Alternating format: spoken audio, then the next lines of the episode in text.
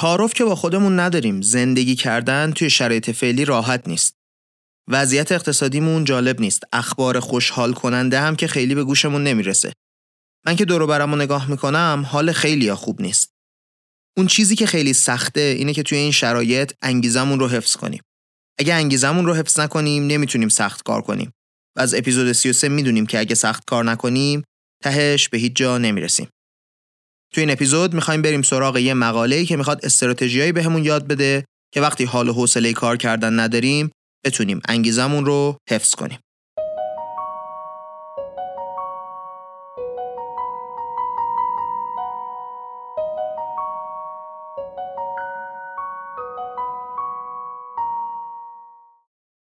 سلام این اپیزود 41 کارکسته که داره توی آذر ماه 1400 منتشر میشه. کارکست پادکستیه که توی هر اپیزود اون من محمد هادی شیرانی به کمک تیم کارکست میریم سراغ کسب و کارا یا آدمای موفق و با استفاده از مقالات علمی ازشون چیزایی یاد می‌گیریم که توی کار و زندگیمون به دردمون بخوره. مقاله این قسمت توی سال 2018 نوشته شده و توی Harvard Business Review چاپ شده. نویسنده هم استاد دانشگاه شیکاگوه که تخصصش علوم رفتاریه. اسم مقاله هست How to keep working when you just don't feel like it. چطور به کار کردن ادامه بدیم وقتی که حالش رو نداریم. وقتی من مقاله رو دیدم همون لحظه فهمیدم که می‌خوام توی کارکست تعریفش کنم. ما واقعا حالمون خوب نیست. محمد از بچه های تیم کارکست می‌گفت شنبه صبح من می‌خوام سوار مترو تهران نشم اصلا. انقدر که غم و قصه می‌بینم توی صورت آدما اصلا هفته آدم تیره میشه. نه که زندگی خودمون هیچ مشکلی نداشته باشه ها. نه اینطوری نیست. ولی مسئله اینه که آدما ناراحتن، خستن، فرسوده شدن.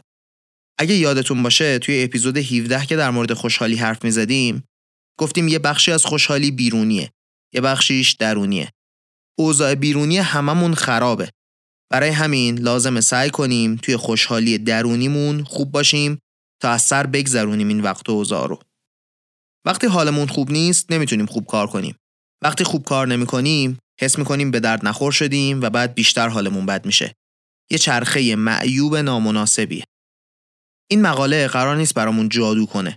می‌خواد یه سری کلک یادمون بده که بتونیم ازشون استفاده کنیم تا بیشتر بتونیم انگیزه کار کردنمون رو حفظ کنیم.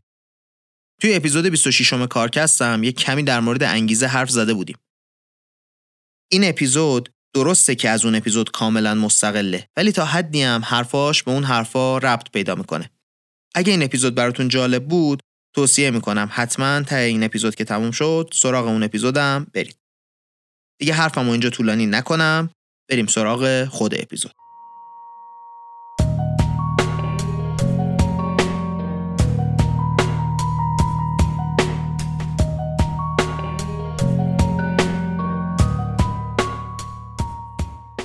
اینکه به خودمون انگیزه بدیم خیلی سخته. نویسنده میگه من مقایسش می‌کنم با اینکه خودت رو بخوای با کشیدن موهات از باطلاق بکشی بیرون. اینکه خودمون رو با یه کار، یه پروژه یا یه شغل با انگیزه نگه داریم همینقدر سخته. به نظر میاد ما به صورت ذاتی یه مقاومتی در برابر پشت کار داشتن داریم که هر چقدر قهوه بخوریم و جمله انگیزشی بخونیم خوب نمیشه. ما با پشت کار نمیشیم. این پشت کار داشتن یکی از اون فاکتورهای مهمیه که تحقیقات زیادی نشون دادن که آدمای خیلی موفق رو از آدمای معمولی جدا می‌کنه. مثلا حتی توی استارتاپ ها هم مهمترین عاملی که می‌تونه نشون بده چقدر موفق میشه یه تیم همینه که چقدر پشت کار دارن. چقدر به مشکلات که می‌خورن جا نمی‌زنن و ادامه میدن. خلاصه اون چیزی که جای سواله اینه که وقتی حس و حالش رو ندارم چطوری ادامه بدم. نویسنده میگه تا حد مشخصی از انگیزه یه چیز شخصیه. چیزی که باعث میشه شما انگیزه داشته باشید با هر کس دیگه ای یه مقداری فرق می‌کنه. ولی چیزی که هست اینه که 20 سال تحقیقات نویسنده روی این موضوع باعث شده بتونن با تیمش استراتژیایی رو شناسایی کنن که برای بیشتر آدما کار می‌کنه. فرق نداره انگیزتون رو می‌خواید توی کم کردن وزن حفظ کنید یا توی ذخیره کردن پول برای وقت بازنشستگی یا اینکه حتی راه انداختن یه پروژه جدید پردردسر توی شرکت. اگه تا الان شده که توی رسیدن به یه هدفی که دست یافتنی بوده براتون شکست بخورید به خاطر اینکه هی کار رو عقب انداختید یا به خاطر اینکه به اندازه کافی تعهد نداشتید به انجام دادن اون کار مگه کسی هست که این دوتا مشکل براش پیش نیامده باشه این مقاله برای شماست توش قراره چهار تا استراتژی بهمون به یاد بده که بتونیم انگیزمون رو حفظ کنیم. اولین استراتژی که نویسنده ازش حرف می‌زنه اینه که هدف تعیین کنیم نه کار. یعنی چی این حرف حالا؟ مثلا میگه تحقیقات نشون میده آدمای توی تیم فروش وقتی هدف روزانه مشخص داشته باشن بهتر می‌تونن کار کنن. یعنی میگه به جای اینکه بهشون بگیم بیشترین تلاشت رو بکن باید بهشون بگیم ده تا مشتری جدید باید امروز بگیریم. یا مثلا میگه کسایی که می‌خوان وزن کم کنن وقتی موفق تر بودن که کار روزانه تعریف می‌کردن. مثلا ده هزار قدم در روز راه برن. وقتی داریم برای خودمون هدف تعیین می‌کنیم باید حواسمون به این موضوع باشه. باید هدفها دقیق باشن. نکته دوم در مورد هدفها اینه که باید سعی کنیم از انگیزه داخلیمون بیان نه چیزای بیرونی. یعنی هدفی خوبه که به خاطر خودش انجامش بدیم. نه اینکه انجامش بدیم که چیز دیگه ای به دست بیاریم. مثلا هر سال سر سال نو ما میایم یه سری هدف برای سال بعد می‌ذاریم که فلان طور بشیم یا بهمان طور نباشیم. اینکه سال جدید ورزش کنیم مثلا. تحقیقا نشون میده اگه همون کاری که می‌خوایم انجام بدیم لذت بخش باشه شانس اینکه انجامش بدیم بیشتره. حتی در مقایسه با کارهای ارزشمندتر. البته که اندازه بیرونی هم اگر به اندازه کافی قوی باشه می‌تونه خوب باشه ها. حتی ناخوشایندترین کارا رو آدما می‌تونن به خاطر یه پاداش خیلی بزرگ انجام بدن.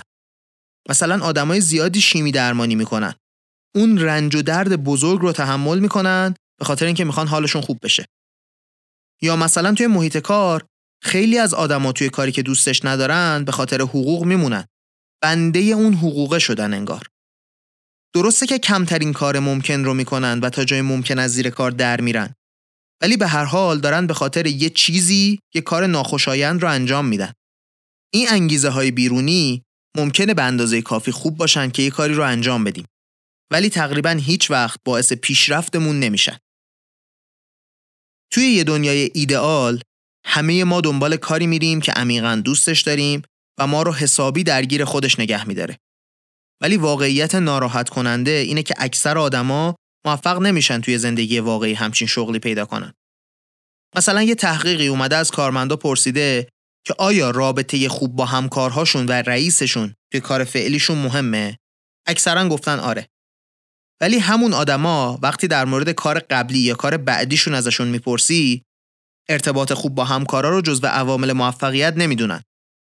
همین که موقعی که می‌خوایم یه شغل رو انتخاب کنیم به این فکر کنیم که از نظر درونی شغل رو دوست داریم یا صرفاً به خاطر مزایای شغله که داریم انتخابش می‌کنیم تأثیر جدی روی انگیزمون توی بلند مدت داره. بعضی وقتا هست که نمیشه همه کار رو دوست داشته باشیم. کارمون بخشای بی خود و حوصله سربرم داره توی اون مواقع باید اون بخشایی از کار رو که برامون از نظر درونی مهمن پیدا کنیم و روی اونا تمرکز کنیم. باید سعی کنیم به خودمون انگیزه بیرونی بدیم که با انجام دادن اون بخشای حوصله سربر چطوری می‌تونیم بقیه بخشای جذاب کارمون رو تأثیر گذار کنیم. یعنی در واقع داریم از اون بخشهایی که براشون از نظر درونی انگیزه داریم استفاده می‌کنیم که خودمون رو برای بخشای دیگه با انگیزه کنیم. در نهایت هم کار آخری که در مورد انگیزه درونی و بیرونی می‌تونیم بکنیم اینه که کارهایی که براشون انگیزه نداریم رو همزمان با کارهایی که دوست داریم انجام بدیم. مثلا وقتی یه کار حوصله سربر می‌کنیم موسیقی گوش کنیم. یه چیزای شبیه به این. اینکه اون کار دوست نداشتنی همراه با یه کار دوست داشتنی انجام بشه می‌تونه برامون خیلی کمک کننده باشه. تا اینجای کار یه دونه از استراتژی ها رو گفتیم. مونده سه تا دیگه.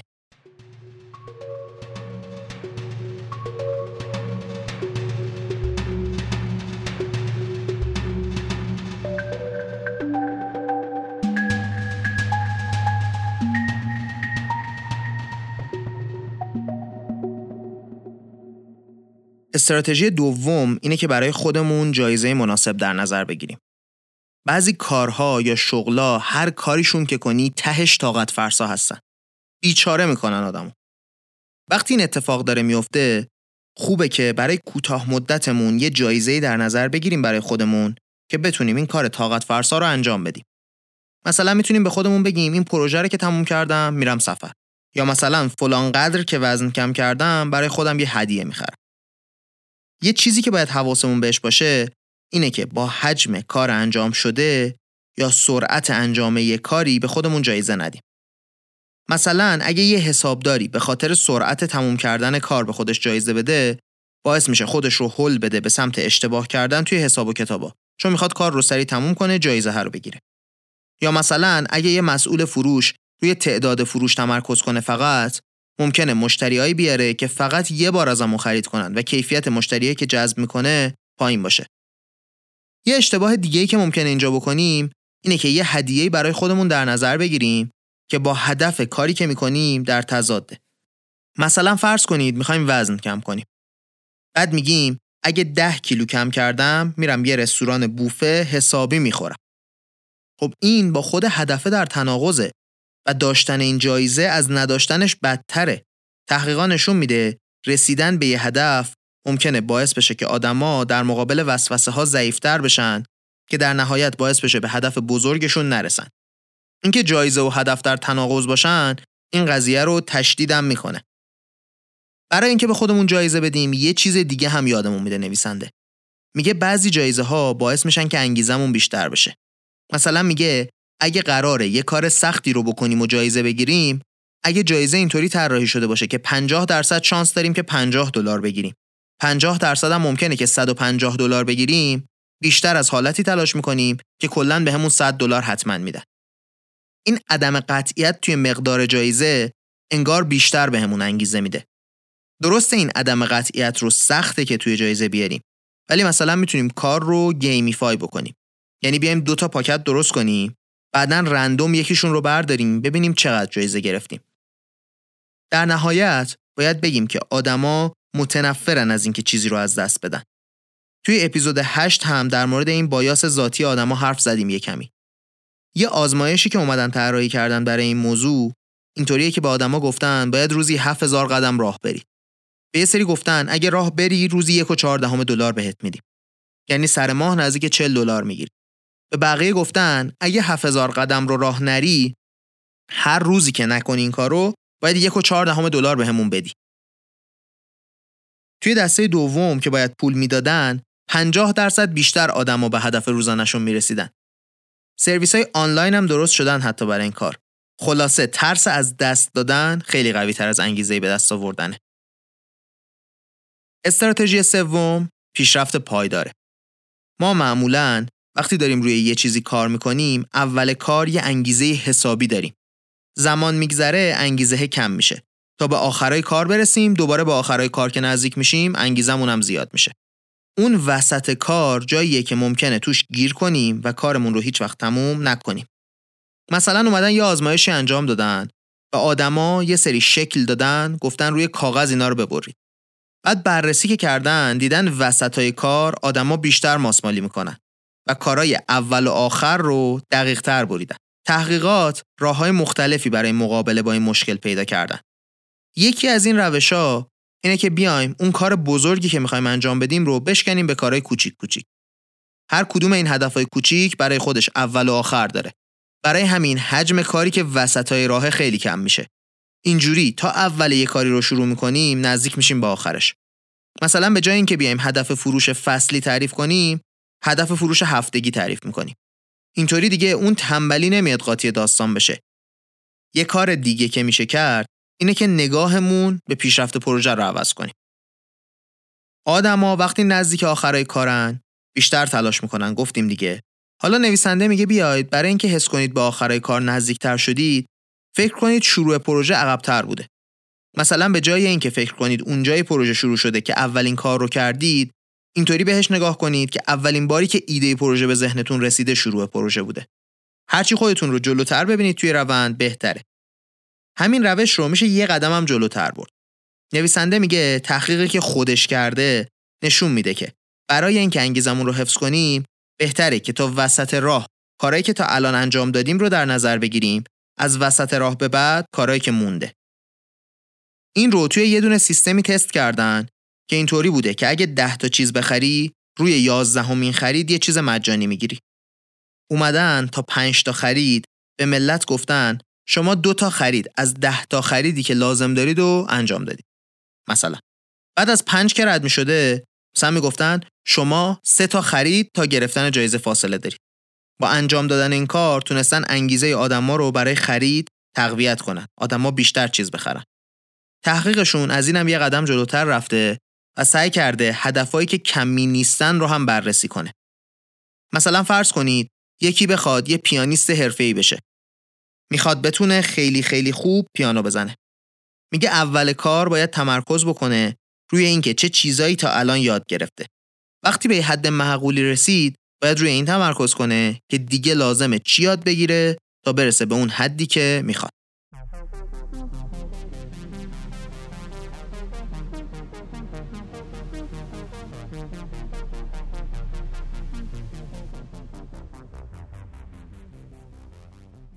استراتژی آخری که نویسنده ازش حرف می‌زنه اینه که از تأثیر دیگران روی خودمون استفاده کنیم. آدما کلا موجودات اجتماعی هستن. توی اپیزودهای قبلی از جنبه های مختلف در مورد این موضوع حرف زدیم. ما همیشه داریم به دوروبر خودمون نگاه می‌کنیم که ببینیم دیگران دارن چی کار می‌کنن. بعد سعی می‌کنیم بفهمیم نتیجه رفتار اونا روی ما چیه. حتی اینکه کنار یه آدم پرکار بشینیم باعث میشه که خروجیمون زیاد بشه. ولی وقتی داریم در مورد انگیزه حرف می‌زنیم داستان پیچیده تر میشه. بعضی وقتا وقتی که می‌بینیم همکارمون با چه سرعتی داره کار می‌کنه حس ناتوانی بهمون به دست میده کلافه میشیم بعد که کلافه میشیم دو جور واکنش ممکنه نشون بدیم. یا باعث میشه که انگیزمون بره بالا و سعی کنیم از روش اون آدم استفاده کنیم که بهتر کار کنیم یا اینکه کلا انگیزمون رو از دست بدیم و حس کنیم میشه کارامون رو بندازیم گردن اون آدم تا انجامش بده. این مورد دوم خیلی هم غیر منطقی نیستا ما آدما در طول تکامل و پیشرفتمون یاد گرفتیم که متخصص یک کاری بشیم و سعی کنیم با داشتن اون تخصص از بقیه بهتر باشیم. اینکه حس کنیم توی یک کاری تخصص یکی دیگه ازمون بهتره منطقیه که باعث بشه اون کار رو رها کنیم. مشکل اینه که توی محیط کار همیشه نمیشه این کار رو کرد. یه بخشیش به خاطر اینه که اصلا ما قبلا فقط با آدمای دوروبر خودمون رقابت می‌کردیم. قبیلمون، روستامون. ولی الان شرکت ما از بین چند میلیون نفر این آدما رو انتخاب کرده. این رقابت اصلا طاقت فرسا میشه. ما باید یاد بگیریم این تأثیر اجتماعی روی خودمون رو طوری ازش استفاده کنیم که به سودمون باشه.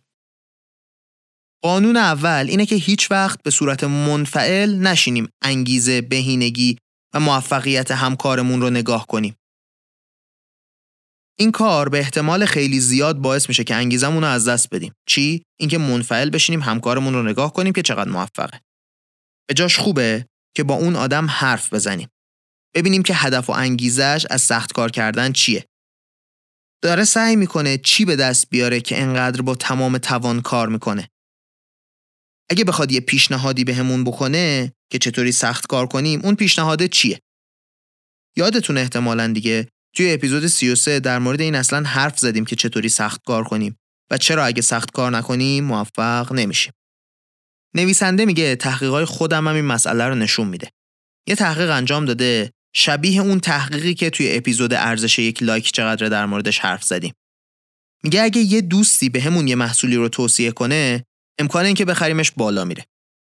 اگه ولی فقط در جریان قرار بگیریم که دوستمون یه محصولی رو خریده هیچ تأثیری روی خرید ما اتفاق نمیافته. اینکه توصیه یک کسی که قبولش داریم رو بشنویم با اینکه صرفا مشاهده کنیم که یه کاری رو داره می‌کنه خیلی با هم دیگه فرق داره.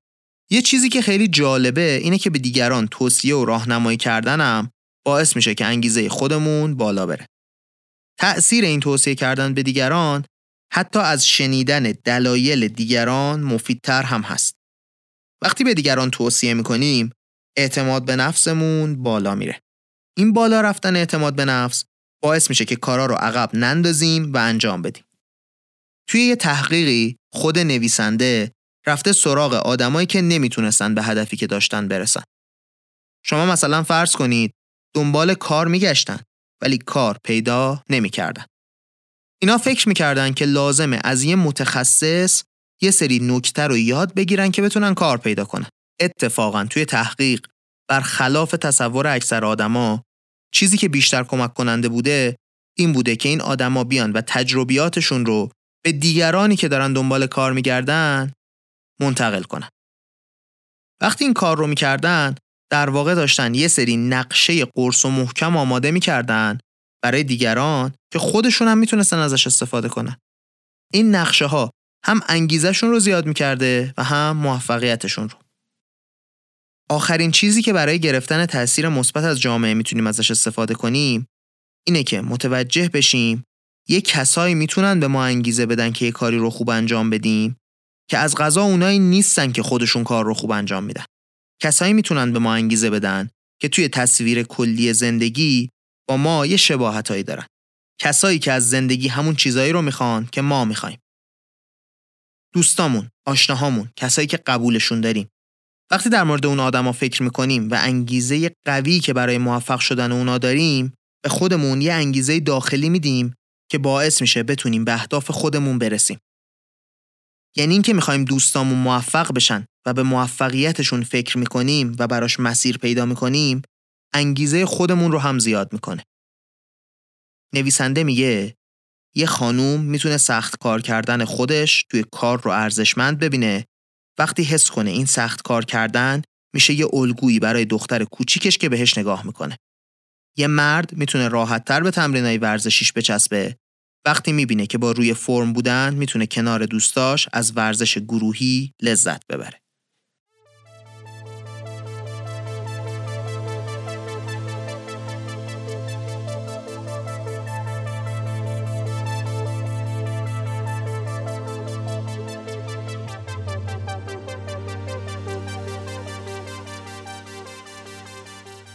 توی روانشناسی فلو یا همون جریان به فارسی اون وضعیت ذهنی تعریف میشه که یه نفر به صورت کامل توی یه فعالیتی غرق شده.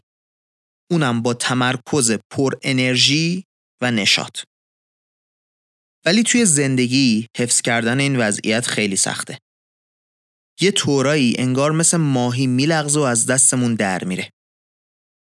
اکثر اوقات به جای این قوتور بودن توی کار ما حس می‌کنیم که داریم توی یه باطلاق فرو میریم و باید با کشیدن موهامون خودمون رو بیرون بکشیم.